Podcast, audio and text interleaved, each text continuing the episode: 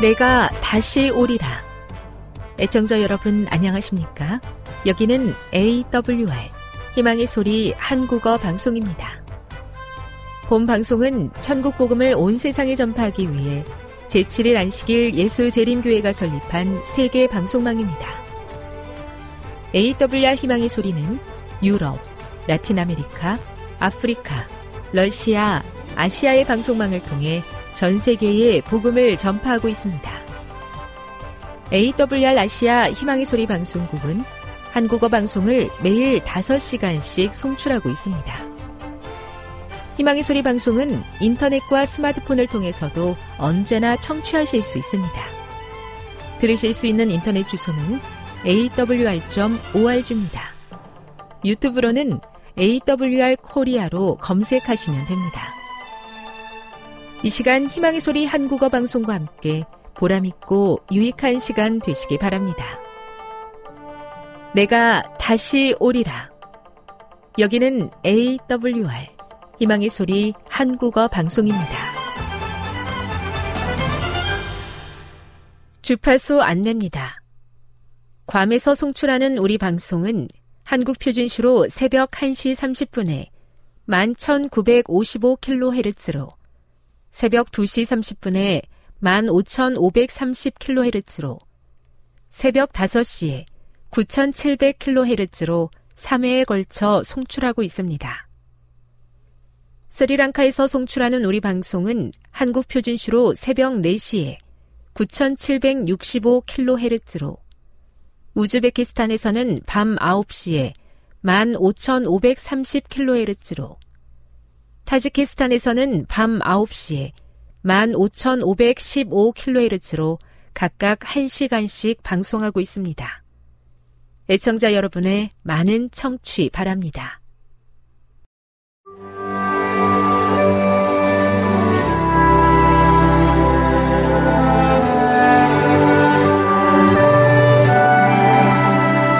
읽어주는 교과 여섯째 날 9월 29일 금요일 더 깊은 연구를 위해 에베소서 6장을 묵상하며 우리는 교회가 평화를 이루는 하나님의 군대인 것을 발견하며 결론에 도달한다. 에베소서에서 바울은 교회를 그리스도의 몸, 하나님의 성전, 그리스도의 신부, 아내로 묘사했다.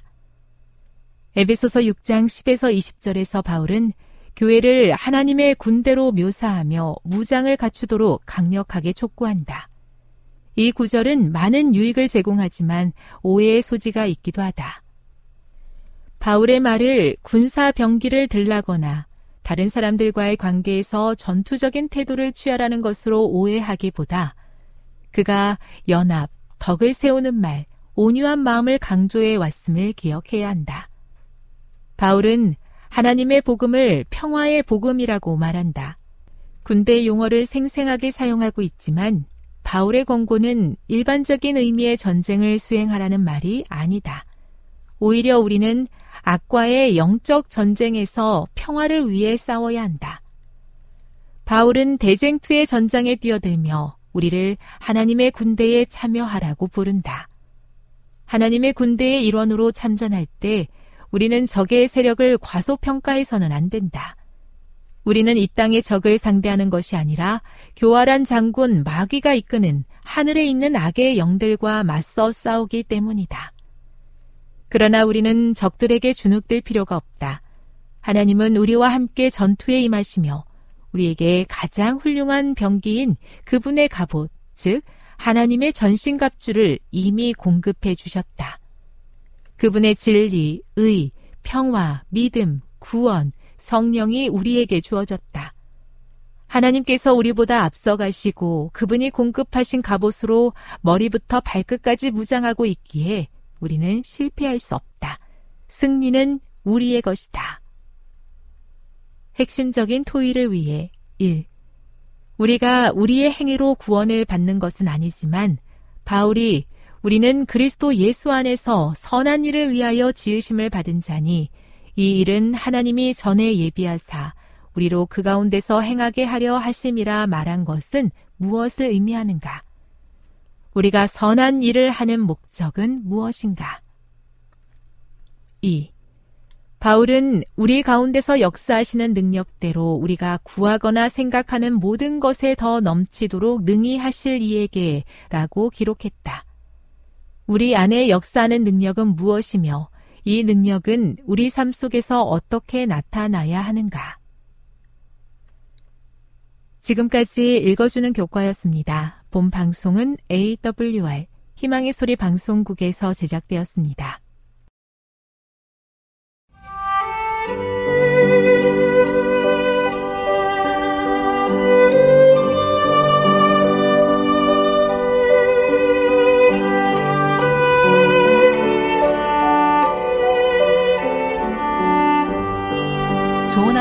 만나셨나요? 삶 가운데 만난 하나님의 사랑, 말씀 가운데서 만난 하나님의 사랑을 나누는 시간, LT 시간. 저는 이영미 집사입니다.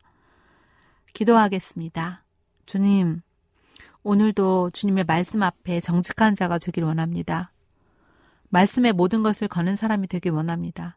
그럼에도 불구하고 현실에 지쳐있는 저의 연약한 모습을 주님의 말씀 앞에 온전히 내어놓기를 원하오니 회복하여 주시옵소서.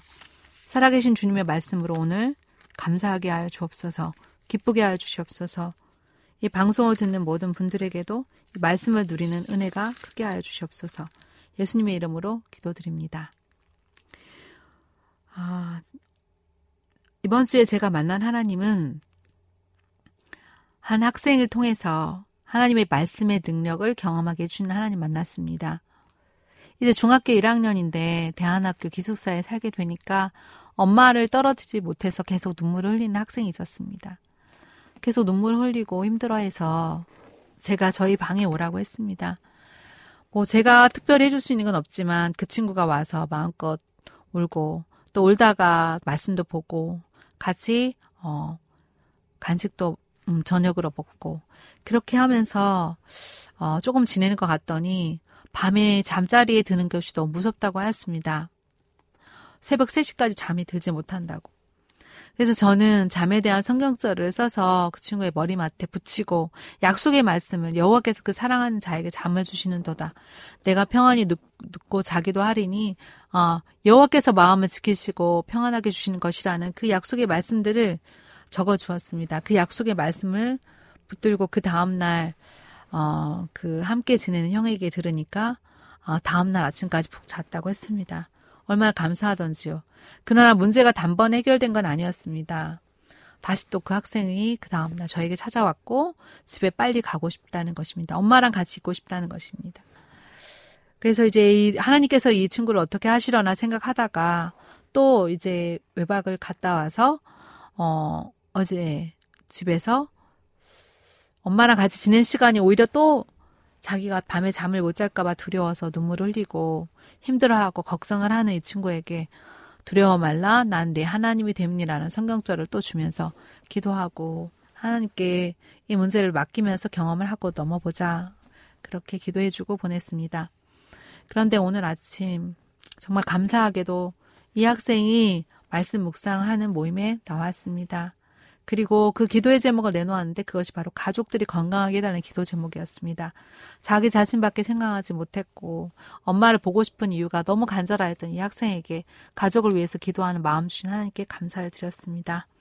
자, 오늘 본문의 창세기 25장 19절에서 34절까지 있는 내용은 바로 장자의 명분에 관한 이야기입니다. 창세기 25장은 우리가 잘 아는 대로 어, 그 쌍둥이 두 아들 야곱과 에서의 이야기입니다. 아, 먼저 이 이야기 속에서 어, 이 장자권이 무엇인가라는 것에 대해서 생각을 하면서 말씀 보게 되었는데요. 어, 아브라함의 아들 이삭, 또 이삭의 두 아들 야곱과 에서. 자, 이삭은 어, 축복의 언약을 받은 아브라함의 바로 아들이었습니다.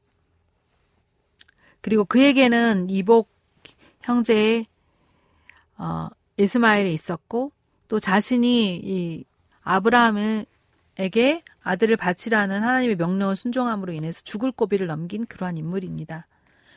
이삭은 40세에 결혼을 했습니다. 결혼의 모든 문제를 그 아버지와 하나님께 맡겼습니다. 그리고 아버지의 모든 소유권을 그가 받게 되는 상속하게 되는 상속자였습니다. 하나님이 이삭에게 많은 복을 주셨습니다.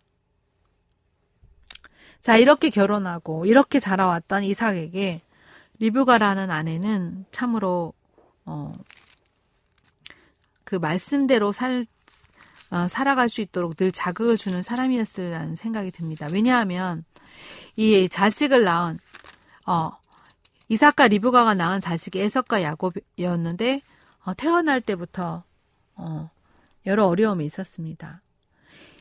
이 리브가는 임신하지 못하여 여호와께 간구하여 자식을 갖게 되었는데 이 자식이 또 쌍둥이인 것입니다.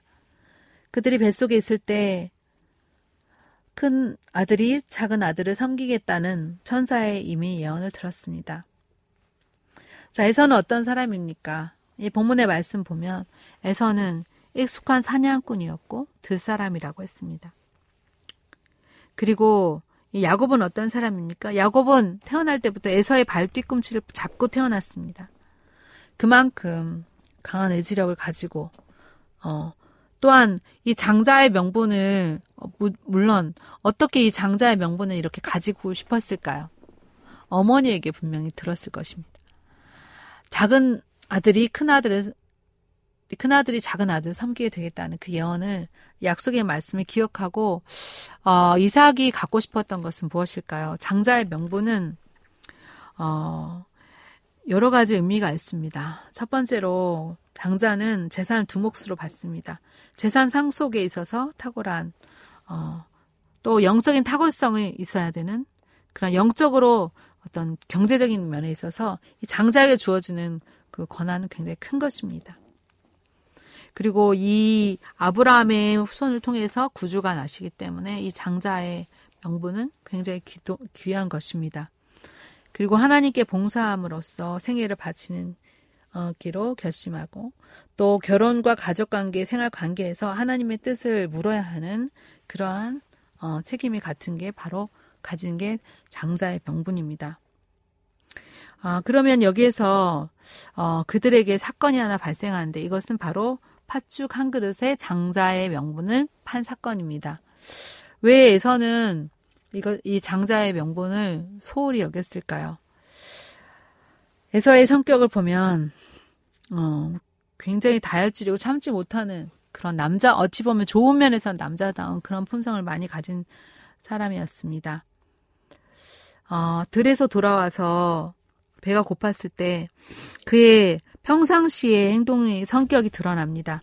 충동적이고 감정적이고 부주의하고 회개하지 않는 마음. 장자의 멘분이 내게 무엇이 유익하려 하고 가볍게 여겼습니다. 야곱은 또 어떻습니까? 야곱은 이 팥죽 한 그릇으로 딜을 할 만큼 이 장자의 명분을 굉장히 사모하였습니다. 이 장자의 명분에 대한 암시를 어머니로부터 들었고 이 장자의 명분으로 인한 소망과 충만했, 소망이 충만 했습니다. 그리고 그는 영적 장자의 명분, 하나님의 교통, 제사장, 그리고 메시아의 조상이 되는 영원한 나라의 유업을 얻는 일에 더 많은 관심을 갖게 되었습니다. 갖고 있었습니다. 에서의 성격은 자아를 사랑하고 현세에 집중하고 제, 자신의 마음을 제어하지 못하는 거친 자유를 즐기는 그런 사냥꾼의 생애를 더 선택하는 그런 사람이었습니다. 그는 헌신하는 것과 종교 생활을 하는 것을 좋아하지 않았습니다. 그리고 결혼도 자기 마음대로 했습니다.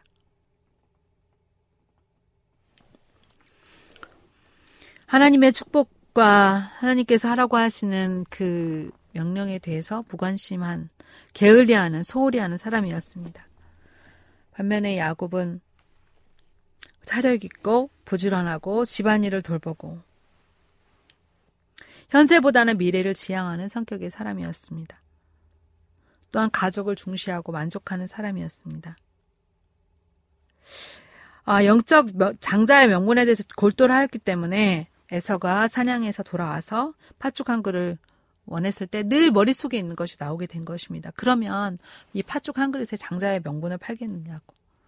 왜 이런 질문을 했을 때 했을까요? 이 장자의 명분에 대해서 깊이 있게 생각해보고 어떻게 하면 내가 이것을 얻을 수 있을까에 대한 어, 생각에서 나온 것입니다. 그리고 어머니의 말이 이미 그에게 경험되어져 있었기 때문에 어머니의 교훈이 간직되어 있고 또한 야곱은 아버지께서 말씀하시는 것들에 대해서 주의 깊게 듣는 사람이었습니다. 오늘 본문의 말씀 속에서 야곱의 문제점은 뭐였을까요? 야곱은 하나님께 대한 경험적 지식은 없었습니다. 마음이 하나님의 은혜로 새롭게 되지 아직 못했습니다. 장자의 관리를 에사에게서 받을 수 있는 방법을 고안하고자 끊임없이 연구했던 사람이었을 것입니다. 오직 그 한 가지 생각에 집중되어 있다 보니까 기회를 포착하게 된 거죠. 아, 오늘 본문의 말씀 보면서 이 아들들에게 어, 하나님께서 주셨던 이 말씀의 약속을 왜 이삭은 기억하지 못했을까요? 왜 기억하고 싶지 않았을까요? 왜 편애를 했을까요? 이삭은 순종의 사람입니다. 이삭은 온유한 사람입니다. 아마도 자기가 갖지 않은 그런 기질적인 진취적이고 도전적인 성격의 이 이삭은 끌렸습니다. 자기가 이끌리는 대로 그 마음이 그 아들에게 가는 것입니다. 하나님께서 약속하신 그 말씀을 분명히 리브가도 경고를 했을 텐데 그 말을 무시하고 자기가 사랑하는 쪽은 자기가 가지고 있지 않, 는 그런 힘을 가진 어, 에서였습니다. 이제 에서는 음, 이 야곱의 이런 생각에 대해서 알지 못한 채 자신이 배가 고프니까 당장 현재 보여지는 필요에 의해서 장자권을 팔아버립니다. 만약에 야곱이 이러한 방법으로 장자권을 사지 않고 하나님께서 허락하신 방법대로 장자권을 얻게 되었다면 과연 어떻게 됐을까요? 야곱이 그렇게 험한 고난의 세월을 살지 않아도 되었을지도 모릅니다. 이 일로 인해서 야곱은 어떻게 되었나요? 네, 이제 그 부모를 떠나서 그 자기보다 더 속임수의 고수인 라반에게로 가서 결국 라반의 딸인 라엘 또 레아 이 두 아내들과 또 몸종애들인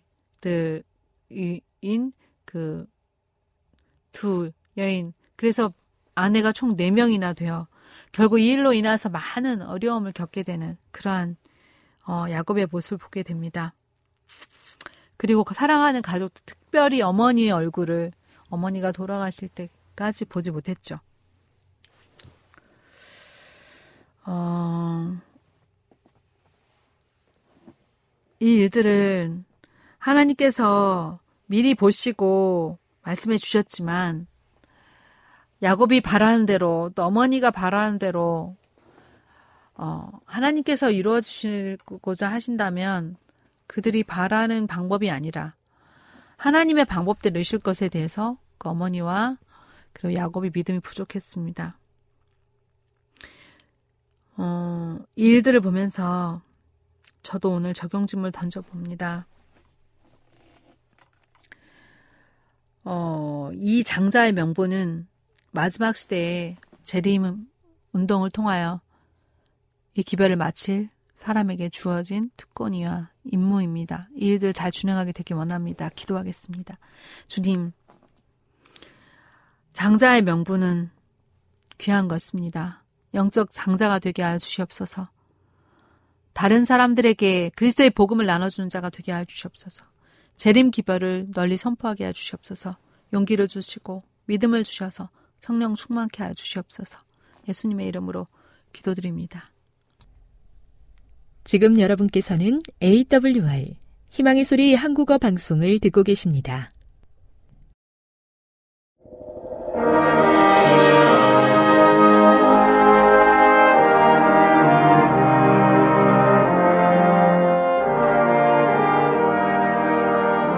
시청 여러분 안녕하십니까 하나님의 귀한 말씀으로 감동과 은혜를 나누는 시간입니다 먼저 하나님의 말씀 마가복음 16장 16절의 말씀을 읽겠습니다.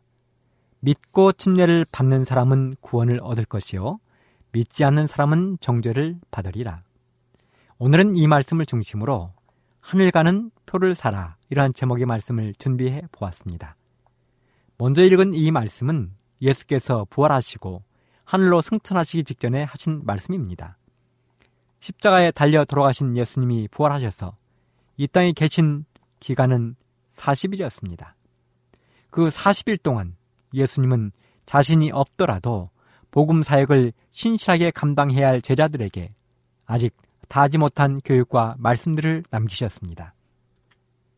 우리가 잘 아는 엠마오로 가는 제자들에게 갈릴리 바다에서 고기를 잡던 베드로와 요한 등 일곱 명의 제자들에게 나타나시고 말씀하신 사건들이 모두 부활 이후의 이야기들입니다. 그렇다면 예수님이 부활하시고 하늘로 승천하시기 전에 남기신 특별한 부탁사항은 무엇이었을까요? 우리가 그 모든 것을 다 알 수는 없지만 기록된 성경의 말씀들을 통해서 살펴볼 수 있는 것은 몇 가지가 있습니다. 첫째는 온 천하에 다니며 만민에게 복음을 전파하라는 것입니다. 온 천하에 복음이 전파되는 것. 이것은 예수님의 명령이자 그를 따르는 모든 사람들의 사명이 되었습니다. 그래서 하늘로 승천하시기 전 마지막 당부하신 말씀도 바로 사도행전 1장 8절의 말씀. 오직 성령이 너희에게 임하시면 너희가 권능을 받고 예루살렘과 온 유대와 사마리아와 땅끝까지 이르러 내 증인이 되리라 였습니다.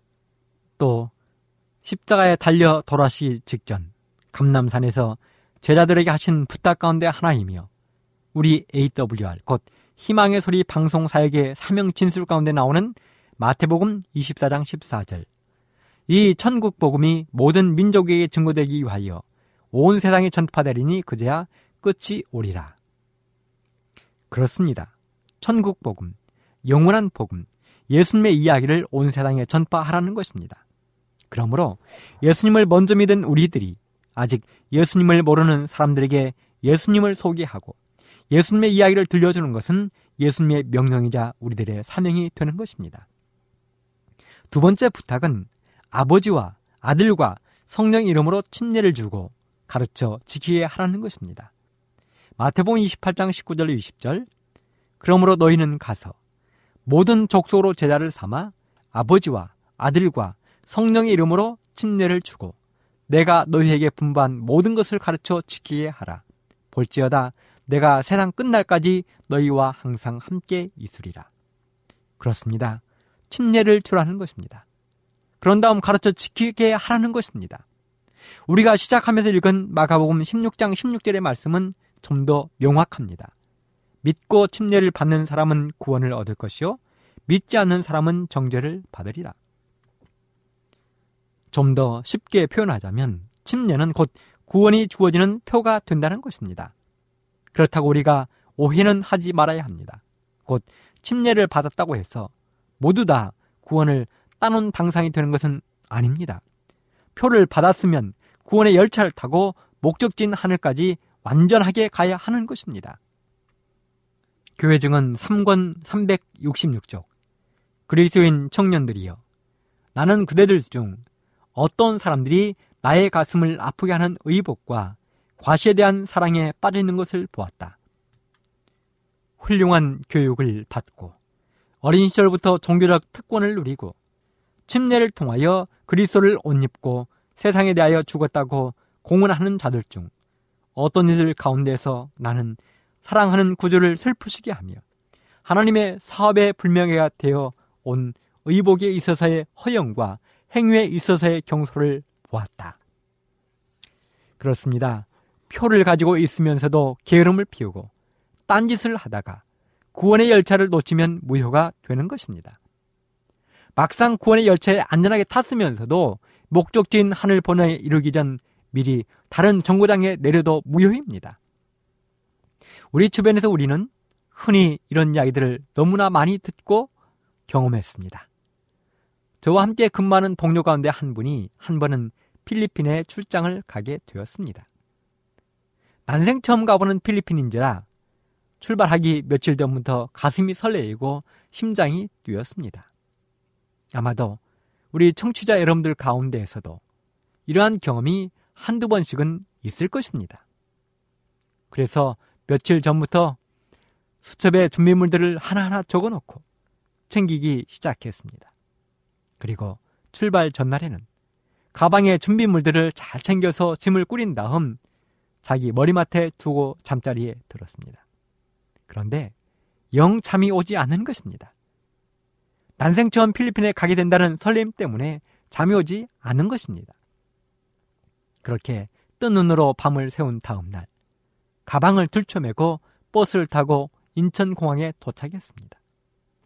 함께 출장을 가게 될 다른 동료들도 시간이 되어 공항에 도착을 했습니다. 모두 모였습니다. 그리고 비행기표를 받기 위하여 여권을 찾는데 여권이 보이지 않는 것입니다. 아무리 뒤져도 가방을 바닥에 펼쳐놓고 아무리 뒤져도 여권이 보이지 않는 것입니다. 생각해보니 다른 모든 것들은 가방에 넣어 두었는데 여권은 지난밤 책상 위에 두고 잠에 든 것입니다. 결과적으로 그는 필리핀으로 향하는 비행기에 오를 수 없었습니다. 모든 기대감이 한순간에 무너졌습니다. 그 경험은 그에게 지금까지 깊은 쓰라림으로 남아있고 인생의 귀한 교훈으로 남아있습니다. 그 동료뿐만이 아닙니다. 이 방송을 진행하는 저도 그에 못지않은 쓰라린 교훈이 있습니다. 지난 2009년 저는 중국에 사는 친구로부터 자신이 있는 지역에 와서 강습을 해달라는 부탁을 받았습니다. 거의 1년 전에 부탁을 받은 저는 함께 강습을 하기 위하여 다른 두 사람과 열심히 강습을 준비했습니다. 그렇게 1년을 준비했습니다. 그리고 드디어 출발 이틀 전이 되었습니다. 저는 만반의 강습 준비를 마쳤기에 아무런 걱정이 없었습니다. 그리고 출발 이틀 전 들뜬 마음으로 여권도 챙겼습니다.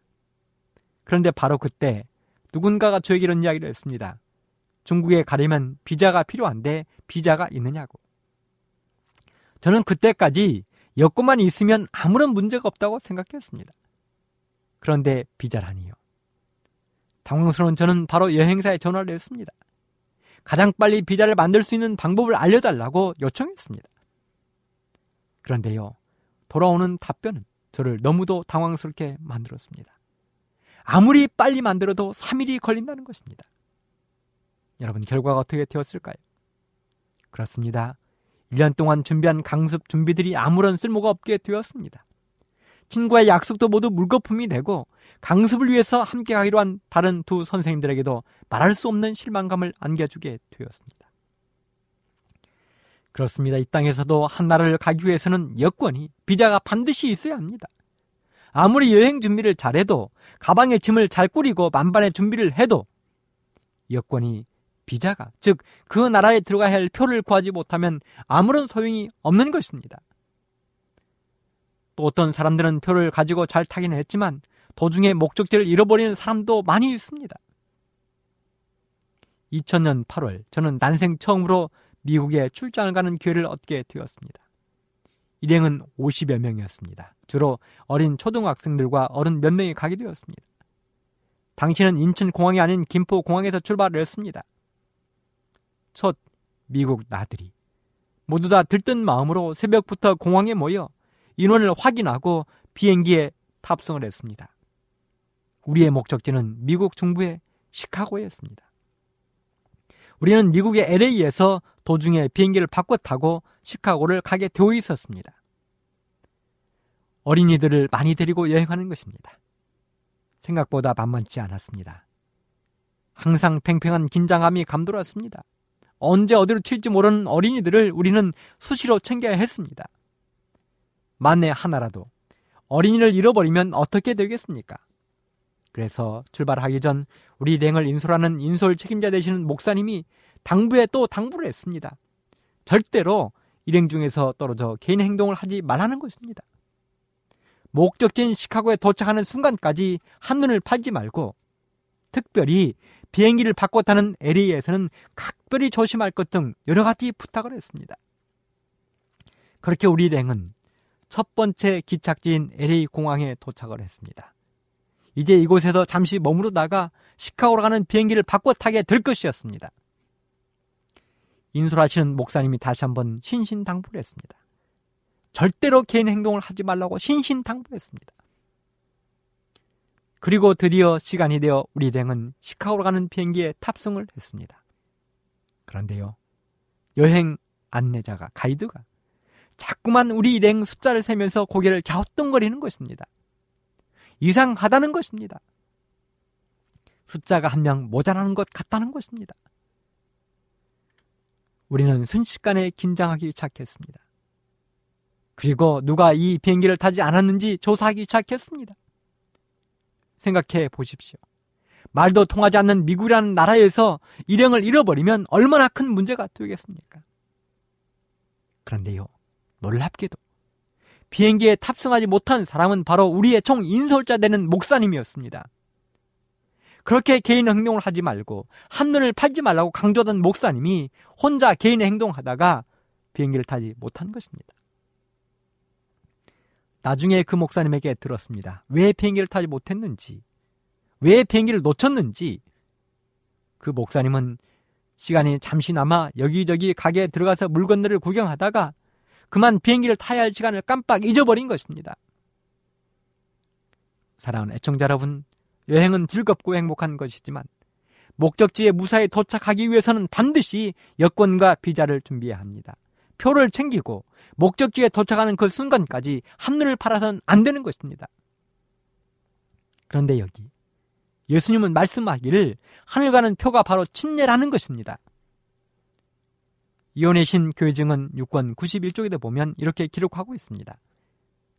그리스도께서는 침례를 당신의 영적 왕국에 들어가는 표로 삼으셨다.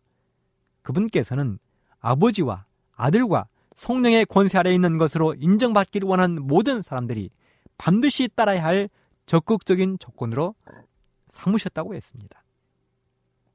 또 교회 정은 6권 91쪽에도 보면 침례식과 성만찬 예식은 교회의 두 기념탑이라고 했습니다. 그렇다면 이렇게 중요한 침례는 어떤 사람이 어떻게 받아야 하는 것입니까? 첫째, 침례는 반드시 물에 잠기는 침례를 받아야 합니다. 어떻게입니다. 오늘날 많은 교회에서 세례를 줍니다. 우리 성경에도 보면 세례로 번역이 되어 있습니다. 그래서 세례, 곧 물을 뿌리는 예식을 하고 그렇게 오해하기 쉽습니다. 하지만 분명한 것은 우리 성경의 세례로 번역된 헬라어는 밥티스마인데 밥티조에서 파생되었습니다. 밥티조의 어원적 의미는 물 속에 잠그다, 천을 물감 속에 담그다, 배를 침몰시키다 하는 의미를 가지고 있습니다. 즉, 천을 염색하기 위하여 물감 속에 담근다는 것입니다. 바다를 항해하던 배가 완전히 침몰할 때 사용되는 단어가 바로 밥티조였습니다. 그러므로 성서적인 의미에 있어서 세례는 잘못된 번역이며 침례로 번역해야 마땅한 것입니다. 또한 물을 뿌리는 세례 예식은 우리 예수님이 요구하시는 침례를 제대로 따르지 못하고 있는 것입니다. 그러므로 예수님의 진정한 제자가 되고 자녀가 되기 원한다면 성서진 침례를 받는 것이 마땅합니다. 침례는 두 가지 방법이 있을 수 없습니다. 방법은 오직 한 가지입니다. 에베소서 4장 5절에도 보면 주도 하나요. 믿음도 하나요. 침례도 하나라고 분명하게 말씀하셨습니다. 그래서 예수님도 마태복음 3장 16절에 보면 요단강을 찾아가 침례자 요한에게 특별히 침례를 부탁하시고 침례를 받으셨습니다. 우리에게 몸소 모본을 보이는 것입니다. 두 번째, 우리가 침례를 받은 영적인 의미는 예수님과 연합하는 것입니다. 예수님과 연합하기 위해서 침례를 받는 것입니다. 갈라디아서 3장 27절 누구든지 그리스도와 합하여 침례를 받은 자는 그리스도로 옷 입었느니라. 로마서 6장 3절 5절에도 보면 이런 말씀이 기록되어 있습니다.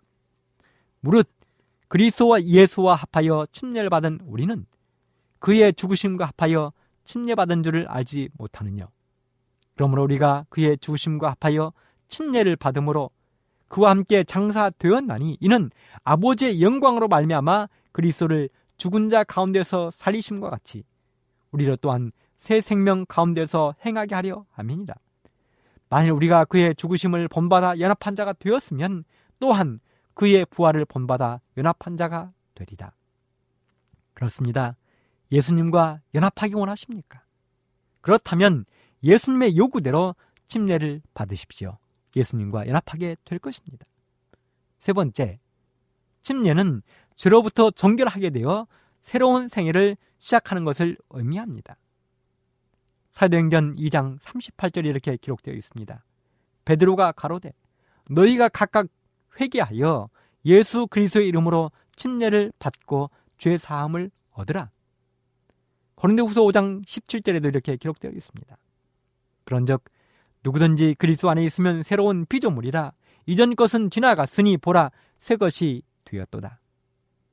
죄 사함을 받기 원하십니까? 침례를 받으십시오.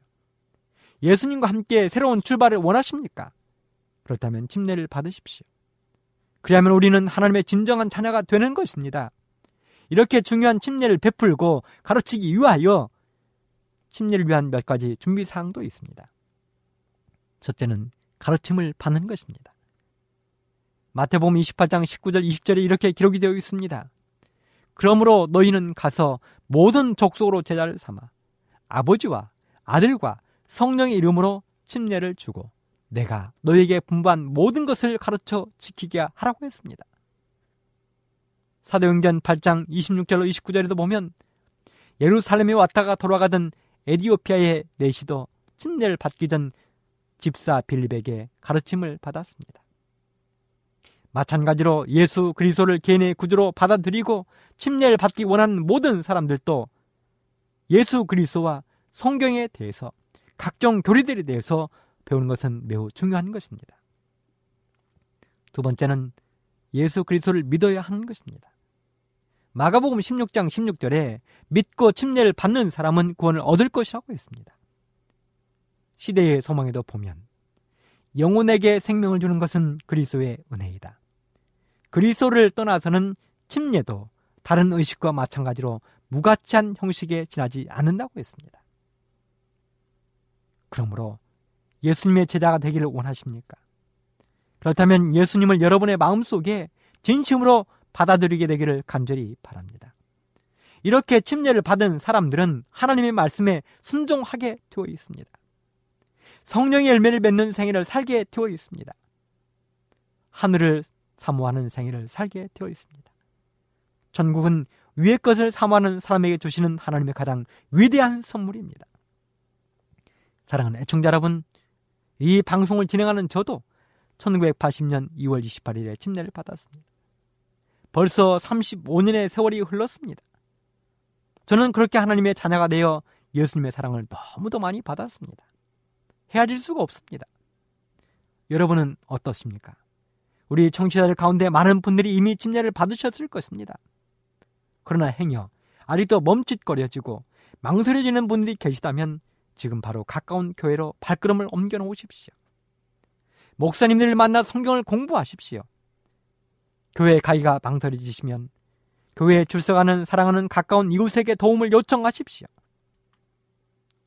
그래서 마침내 침례를 받고 하나님의 자녀가 되는 기쁨과 더불어 구원의 표를 받고 안전하게 승차하여 하늘 본향까지 예수님을 선장 삼아 안전하게 여행해야 되기를 간절히 바랍니다. 애청자 여러분, 침례는 구원의 귀한 표가 됩니다. 하지만 침례를 받았다고 해서 모든 사람이 구원 얻는 것도 아닙니다. 목적지까지 안전하게 좌로나 우로 치우치지 않고 한눈 팔지 않고 예수님과 함께 갈 때 우리에게 구원이 주어지는 것입니다. 그런 놀라운 선물을 저와 여러분들 모두가 받게 되기를 간절히 바라면서 이 시간 말씀을 마치도록 하겠습니다. 감사합니다.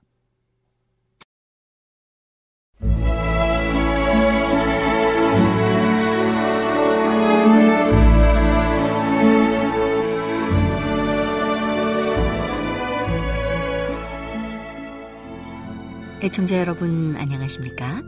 명상의 오솔길의 유병숙입니다. 이 시간은 당신의 자녀들과 교회를 돌보시는 하나님의 놀라운 능력의 말씀이 담긴 엘렌지 화이처 교회 증언 1권을 함께 명상해 보겠습니다. 재물의 기만성 재산이나 노력을 요구하는 어떤 자선의 대상이 생기면 그들은 첫째로 관심을 나타내고 거기에 반응하되 빈번히 그들의 실제적 능력 이상의 일을 한다. 이와 같이 그들은 자선의 목적을 이루기 위하여 그들에게 필요한 어떤 유익을 부인하게 된다. 이런 사람은 자랑할 만한 세상의 보화가 거의 없으므로 그들은 능력과 판단력과 지혜에 있어서 부족한 것처럼 간주될 수도 있다. 그들은 특별한 가치가 없는 것으로 헤아려지고 그들의 영향력은 사람들에게 인정을 받지 못할 수도 있다. 그러나 하나님께서는 가난하고 현명한 이 사람들을 어떻게 여기시는가? 그들은 그분의 눈앞에 귀중하게 여겨진다. 비록 세상에서는 보화를 늘리지 못할지라도 그들은 썩지 않을 보화를 그들 자신을 위하여 하늘에 쌓고 있다. 그렇게 함으로 그들은 거룩하고 경건한 것이 세속적이요 육신적이요 사탄적인 것보다 우월한 것과 같이 영리하고 타산적이고 탐욕적인 자칭 그리스도인의 지혜보다 훨씬 더 우월한 지혜를 나타낸다. 하나님께서 가치 있게 보시는 것은 도덕적 가치이다. 탐욕으로 얼룩지지 않고 정숙과 온유와 겸손을 소유한 그리스도인의 품성은 하나님의 눈으로 볼 때 가장 좋은 금, 오빌의 순금보다 더 가치가 있다. 부한자들은 그들이 지금껏 받았던 것보다 훨씬 더 철저하게 시험을 받을 것이다. 만일 그들이 시험을 견디고 그들의 품성의 결점들을 극복하고 그리스도의 성실한 청지기로서 하나님께 속한 것을 그분에게 돌려드린다면 잘하였도다 착하고 충성된 종아 내가 작은 일에 충성하였음에 내가 많은 것으로 내게 맡기리니 내 주인의 즐거움에 참여할지어다라는 말씀을 듣게 될 것이다. 그 후에 나는 불의한 청지기에 대한 비유를 보았다. 내가 너희에게 말하노니 불의의 제물로 친구를 사귀라. 그리하면 없어질 때 저희가 영원한 처소로 너희를 영접하리라. 지극히 작은 것에 충성된 자는 큰 것에도 충성되고 지극히 작은 것에 불의한 자는 큰 것에도 불의하니라. 너희가 만일 불의한 재물에 충성치 아니하면 누가 참된 것으로 너희에게 맡기겠느냐? 너희가 만일 남의 것에 충성치 아니하면 누가 너희의 것을 너희에게 주겠느냐? 만일 사람들이 하나님께서 당신의 영광을 위하여 사용하도록 빌려주신 것을 그분께 돌려드리지 않으므로 그분의 것을 도둑질한다면 그들은 완전히 실패하게 될 것이다. 그분께서는 선을 행할 기회를 조금도 잃어버리지 않으므로 늘릴 수 있는 재물을 그들에게 빌려주심으로 그들이 끊임없이 하늘의 보물을 쌓게 하신다. 그러나 한 달란트를 받은 사람처럼 하나님께서 그들의 달란트로 얻은 것을 취하시지나 않을까 두려워하여 그것을 감춘다면 그들은 성실한 청지기들이 최종적으로 얻을 이자를 잃어버릴 뿐만 아니라 하나님께서 그들에게 일하도록 주신 원금까지도 잃어버릴 것이다. 그들이 하나님의 것을 도둑질했으므로 그들은 하늘의 보화를 쌓지 못하고 세상의 재물도 잃어버렸다. 그들은 땅에 거할 곳이 없으며 의인의 영원한 거처로 그들을 영접해 줄 하늘의 친구도 없다.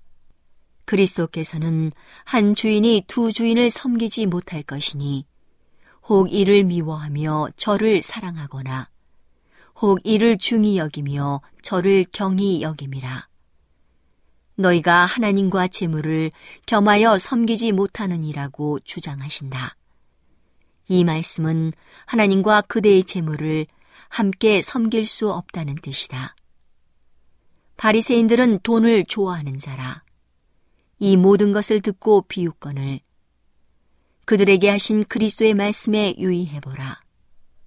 너희는 사람 앞에서 스스로 옳다 하는 자이나 너희 마음을 하나님께서 아시나니 사람 중에 높임을 받는 그것은 하나님 앞에 미움을 받는 것이니라.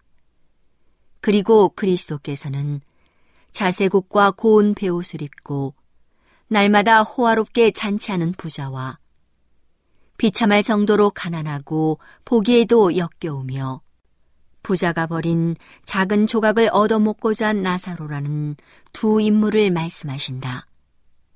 우리 구주께서는 그 두 사람을 그분이 어떻게 평가하는지를 보여주신다.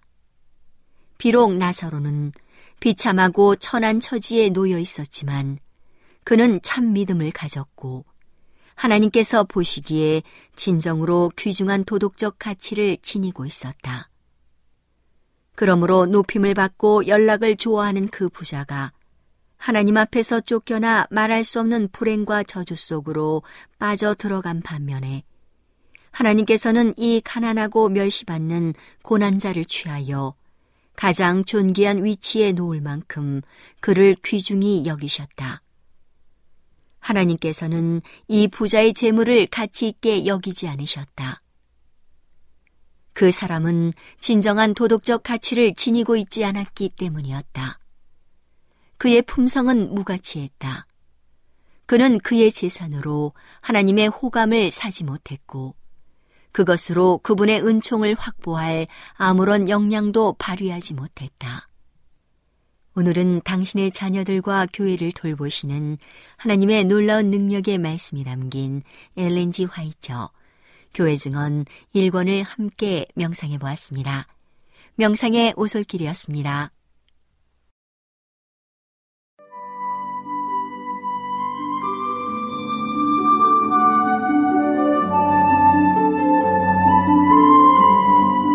청자 여러분 안녕하십니까? 생명의 양식 시간입니다. 마태복음 22장 1절부터 있는 말씀을 읽겠습니다. 예수께서 다시 비유로 대답하여 가라사대 천군 마치 자기 아들을 위하여 혼인잔치를 베푼 어떤 임금과 같으니 그 종들을 보내어 그 청한 사람들을 혼인잔치에 오라 하였더니 오기를 싫어하거늘 다시 다른 종들을 보내며 가로되 청한 사람들에게 이루기를 내가 오찬을 준비하되 나의 소와 살진 짐승을 잡고 모든 것을 갖추었으니 혼인 잔치에 오소서 하라 하였더니 지난 생명의 양식 시간부터 우리들은 천구의 비유를 살펴보고 있습니다. 예수님의 이 비유는 자기 아들을 위하여 혼인 잔치를 베푼 왕의 이야기로 시작을 했습니다. 왕이 성대한 혼인 잔치를 준비하고 사람들을 초청했지만 사람들은 이 핑계 저 핑계를 대며 왕의 초대를 거절해 버렸습니다. 심지어 어떤 사람은 왕의 초대장을 들고 온 종들을 죽이기까지 했습니다.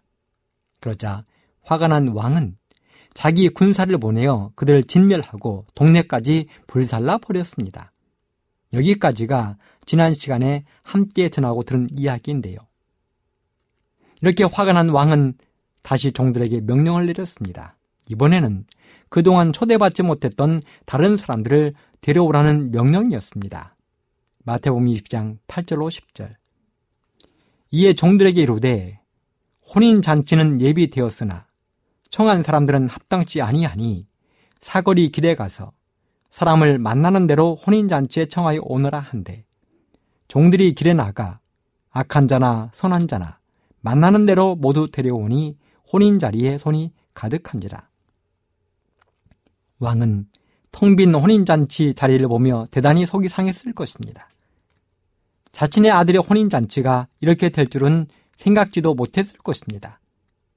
그래서 왕은 종들을 길거리로 내보낸 것입니다. 그리고 길거리에 나아가서 누가 되었던 눈에 뜨인 모든 사람들을 데려다가 혼인잔치 자리에 앉히라고 했습니다. 왕이 얼마나 속이 타고 마음이 상했으면 이렇게까지 명령을 내렸을까요? 그리해서 거리 나간 종들이 사람들을 데려오는데요. 악한 자나 선한 자를 가리지 않고 모두 다 데려왔습니다. 여기에는 남녀노소, 부자나 가난한 자를 가리지 않았습니다. 종들은 그렇게 혼인잔치 자리를 가득 채웠습니다. 이렇게 해서 비로소 혼인잔치가 시작되게 되었는데요. 잔치가 준비되었다는 종의 보고를 들은 왕이 자리를 잡기 위해서 잔치 자리에 들어왔습니다. 그런데 바로 그 자리에 혼인잔치에 어울리지 않는 복장을 한 사람이 왕의 눈에 띄었다는 것입니다. 11절로 14절. 임금이 손을 보러 들어올세 거기서 예복을 입지 않은 한 사람을 보고 가로되 진구여 어찌하여 예복을 입지 않고 여기 들어왔느냐 하니 저가 유구 무원년을 임금이 사환들에게 말하되 그 수족을 결박하여 바깥 어둠에 되어 던지라 거기서 슬피 올매이를 갈미 있으리라 하니라 청함을 받는 자는 많되 택함을 입은 자는 적으니라 그렇습니다.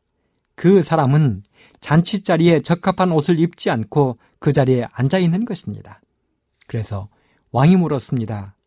진구여, 당신은 어찌하여 예복을 입지 않고 자리에 앉아 있는 것입니까? 그런데요, 왕이 이렇게 묻는데도 그 사람은 유구무원이었습니다. 입이 있는데도 왕의 부름에 대답을 하지 않는 것입니다. 그러자 왕이 종들에게 말했습니다.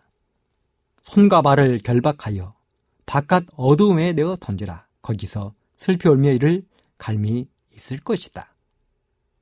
이렇게 해서 그 사람은 잔치 자리에서 쫓겨나게 되고 다른 사람들은 주인과 함께 행복한 혼인잔치를 치르게 되었습니다. 그리고 마지막 결론이 이것입니다. 청함을 받은 자는 많되 택함을 입은 자는 적으니라. 이것이 예수님의 혼인잔치의 비유입니다. 예복을 입지 않은 사람의 비유입니다. 그렇다면 왜 예수님은 이 비유를 말씀하셨을까요? 우리는 이 비유에서 어떤 교훈을 찾아 나의 신앙과 삶에 적용할 수 있을까요? 먼저 몇 가지 결론을 이해하게 하고 교훈을 찾아보도록 하겠습니다. 이 비유에 등장하는 왕은 우리 하나님을 표상합니다. 그리고 혼인잔치의 주인공 아들은 예수 그리스입니다.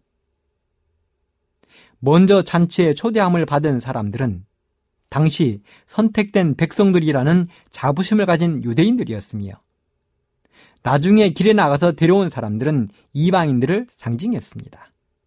그리고 혼인 잔치에서 반드시 입어야 할 예복은 잔치 자리에 참석해야 할 사람들의 품성을 표상했습니다.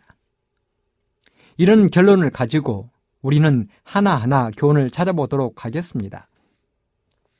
첫째, 왕의 초대를 거절한 첫 번째 무리들, 사람들입니다. 본문에 보면 왕은 그들을 두 번 초대합니다.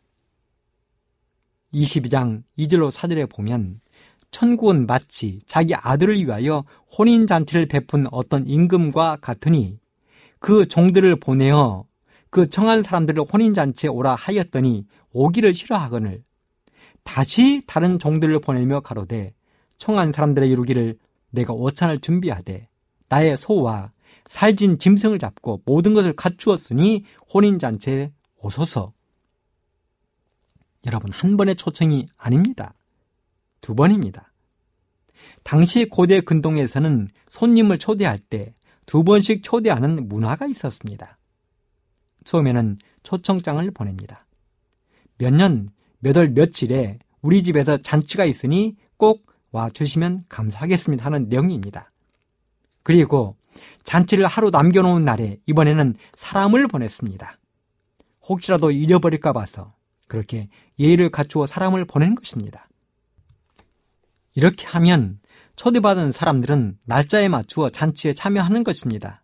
그렇다면 우리 하나님은 이런 방법을 따르셨을까요? 그렇습니다.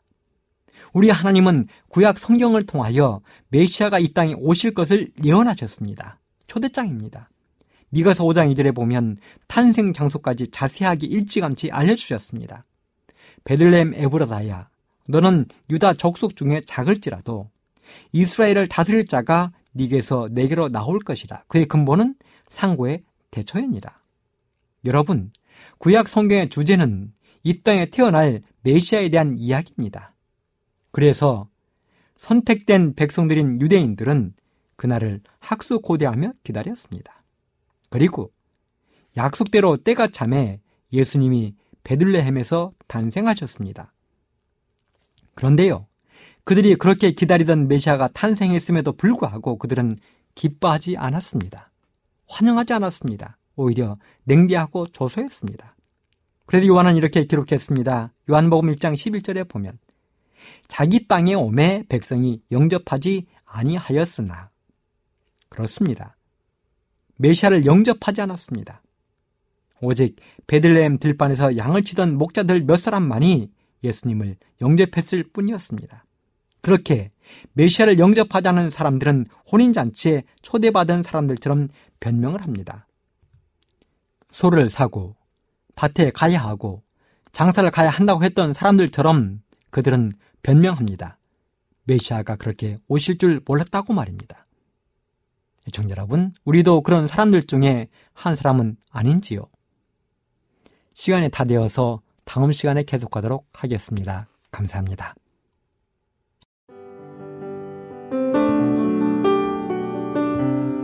행복한 시간 되셨습니까? 지금까지 여러분께서는 AWR 희망의 소리 한국어 방송을 청취하셨습니다.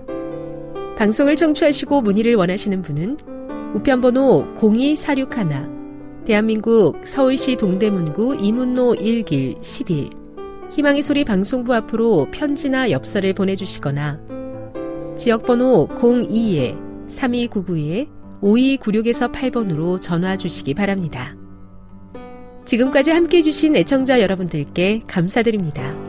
애청자 여러분, 다음 이 시간까지 하나님 안에서 늘 평안하십시오. 감사합니다. 내가 다시 오리라. 여기는 AWR, 희망의 소리 한국어 방송입니다.